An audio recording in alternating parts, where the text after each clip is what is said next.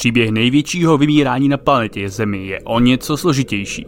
Ne, nebavíme se o éře vyhobení dinosaurů, dokonce ani o pandemii korony.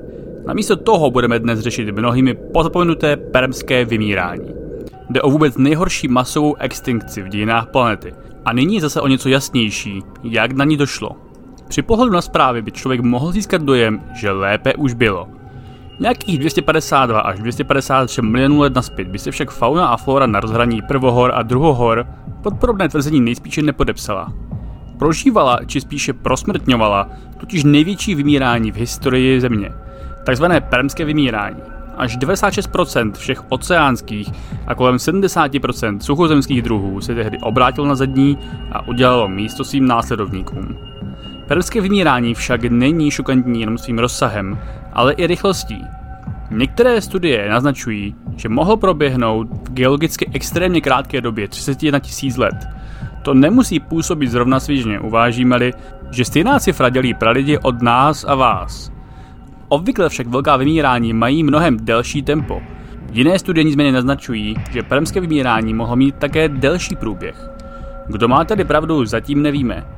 Trvalo každopádně možná až 10 bilionů let, než se planetární biom po vymírání dal zase do pořádku. Hlavní podezření této rotiky je už řadu let znám z analýzy sedimentů vulkanického popela, který napadal na svět v dané periodě.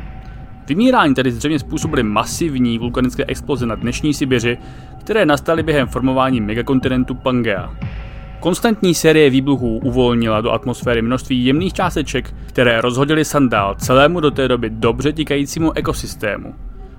Nyní nová studie pod vedením Cindy Loy z UC Berkeley podhalila další zajímavou skutečnost související s časovou osou tohoto vymírání.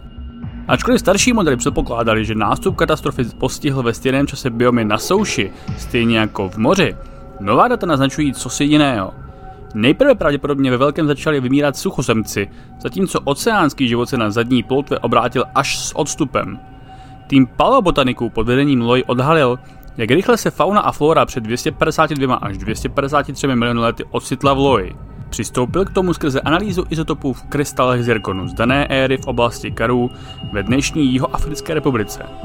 Některé zdejší sedimenty nebyly doposud přesně datované a právě to tak poskytlo nové okno do velké planetární katastrofy na počátku druhohor. Údajů plyne, že popel se na Karo snášel až stovky tisíců let před předpokládaným počátkem vymírání v mořích to tedy přihrává spíše tezi o tom, že permské vymírání mělo pomalejší tempo, respektive že suchozemská biosféra byla postižena dříve nežli oceány. Zápletka permského vymírání tím samozřejmě zdaleka není rozluštěna. Výzkumníci mají jenom o jednu matoucí studii víc, která přihrává spíše tezi pomalejšího průběhu permského vymírání. Loy již dříve spekulovala, že významnou roli ve vymírání nemusel mít jen vulkanismus a jeho přímé projevy, čili laviny popela, ale i následné externality, Tedy například výrazné poškození ozónové vrstvy v důsledku uvolnění vulkanických plynů, které dali ozónu na frak. Právě to by mohlo dílem vysvětlovat delší fázi vymírání, tedy to, že některé biomy lehly dříve v důsledku první etapy vymírání, zatímco jiné, již narušené, až později kvůli druhé fázi, například ozónové. Průběh vymírání byl zřejmě podstatně komplikovanější, než jak si ji dnes malujeme ale právě podobné dokreslování jeho nejhrůznějších událostí nám podhaluje celý obraz toho, jak největší apokalypsa života na Zemi vlastně probíhala.